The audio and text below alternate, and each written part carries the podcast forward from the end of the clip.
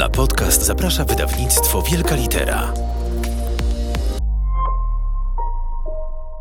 Wszystko potoczyło się błyskawicznie.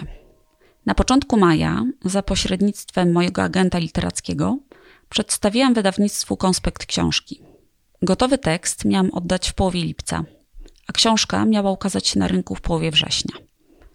No, nie mogłam chyba wymyślić sobie lepszego sposobu na przetestowanie wszystkich swoich organizacyjnych mądrości, prawda?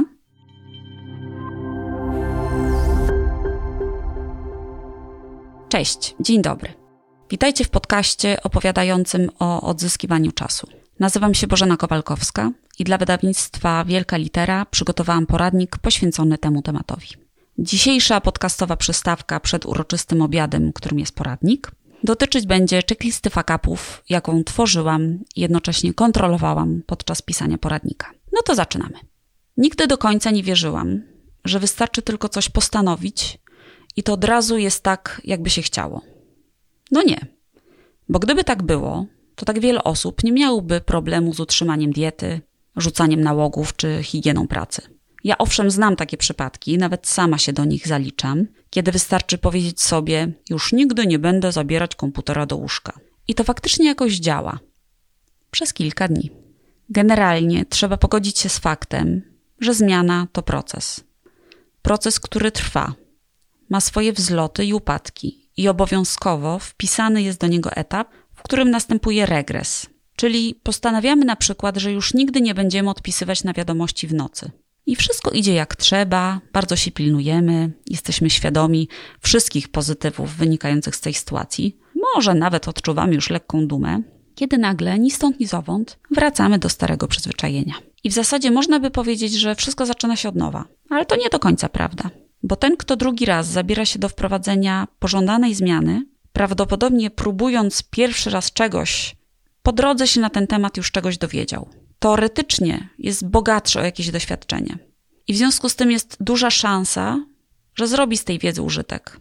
Więc wracając do przykładu, który przywołałam, mogło się na przykład okazać, że pokusa, żeby coś po nocy do kogoś naskrobać, pojawia się zawsze w przypadku na przykład y, tego samego adresata albo zawsze, kiedy jesteśmy sami w domu, albo dlatego, że znowu przywlekliśmy do łóżka komputer.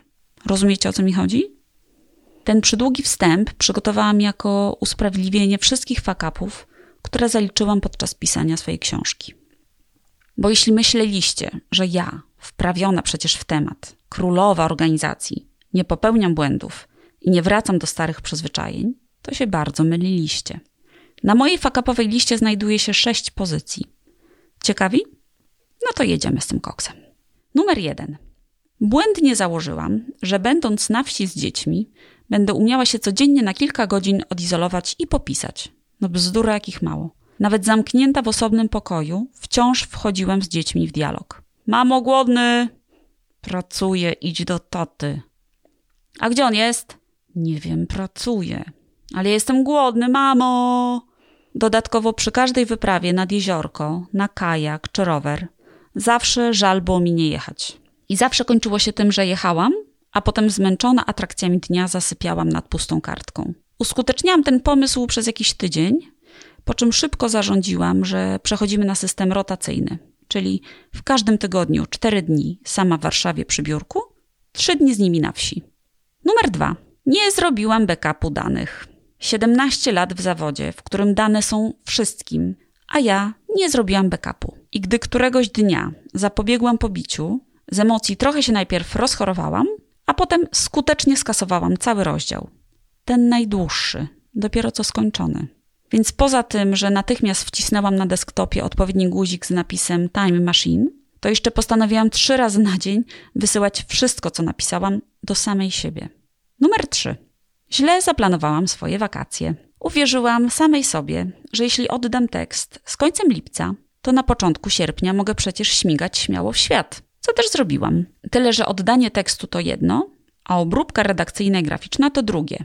I jeśli wydawało mi się, że wydawnictwo zmieni dla mnie swój rytm pracy i będzie na mnie codziennie czekać, aż wrócę z plaży, no to chyba trochę za bardzo odleciałam. Numer cztery.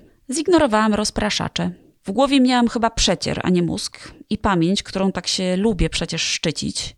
No bo zapomniałam, że seriale wciągają, że Instagram nie ma funkcji stop scrolling i że lampkę wina z przyjaciółką można sączyć bardzo długo. Jak już sobie w końcu przypomniałam, to Netflixa zastąpiłam książką podzieloną na rozdziały, żeby móc sobie ją wydzielać w ramach nagrody. Instagram odłączyłam, a z przyjaciółkami umawiałam się na śniadanie, które poza tym, że działało na mnie mobilizująco, no bo w końcu człowiek musi wstać, umyć się i ubrać, zanim pójdzie w miasto, to miały też swój określony czas, bo każdy ostatecznie spieszył się do pracy. Numer 5. Zgodziłam się w międzyczasie wziąć udział w innym projekcie, który nie spełniał żadnego z kryterium, które sobie dawno temu założyłam. Ani prestiż, ani przyjemność, ani nawet jakaś fajna kasa. Nie było tam nic. Czysta orka. Podejrzewam siebie o ten regres w założeniach w związku z pandemią, y, w której na skutek potrzeby homeschoolingu w zasadzie nie pracowałam. Ot, dopadła mnie zwyczajna tęsknota za robotą. Numer 6. Kilkanaście razy złamałam zasadę niepisania po nocy maili. Niezła hipokryzja, co? Bo w poradniku jest nawet osobny rozdział, w którym tłumaczę, dlaczego tego nie robić. A jeśli już robić, to jak bez szkody dla siebie i dla innych. A z tym pisaniem maili w nocy to jest niestety tak, że jak trafisz po drugiej stronie na takiego samego kogoś, to na jednej wymianie się nie skończy. Dlatego szybciutko wróciłam do pisania draftów i naciskałam przycisk wyślij, punkt ósma rano. Teraz rozumiecie? Zmiana to proces. Zawsze. Dla każdego. Sprzedam Wam jeszcze szybką radę. No, w końcu jestem autorką poradnika. Jeśli zdarzy się Wam powtarzać jakąś czynność czy zadanie, warto wyciągać z tych sytuacji wnioski i rozpisać sobie taką checklistę wszystkiego, o czym musicie pamiętać, na co musicie uważać, co może pójść nie tak, a potem paluszkiem śledzić i sprawdzać punkt po punkcie. Na koniec przywołam jeszcze słowa Marty Niedźwieckiej, autorki podcastu o zmierzchu, która powiedziała w jednym z odcinków, że zmiana zawsze coś zabiera i że jeśli człowiek chce coś zmienić, to na pewno po drodze też coś straci. Więc mając taką świadomość, łatwiej przejść przez cały proces zmiany. Ja dodałabym do tego, że jeśli bardzo Wam e, na zmianie zależy, to żeby się nie zniechęcać, bo gra jest warta świeczki. I to by było na tyle, jeśli chodzi o drugi podcast. Zapraszam do wysłuchania kolejnego odcinka, w którym opowiem tym razem o urokach i cieniach pracy zdalnej. Do usłyszenia, do zobaczenia. Podcast znajdziecie na naszej stronie wielkalitera.pl, Spotify, Google Podcast i Apple Podcast.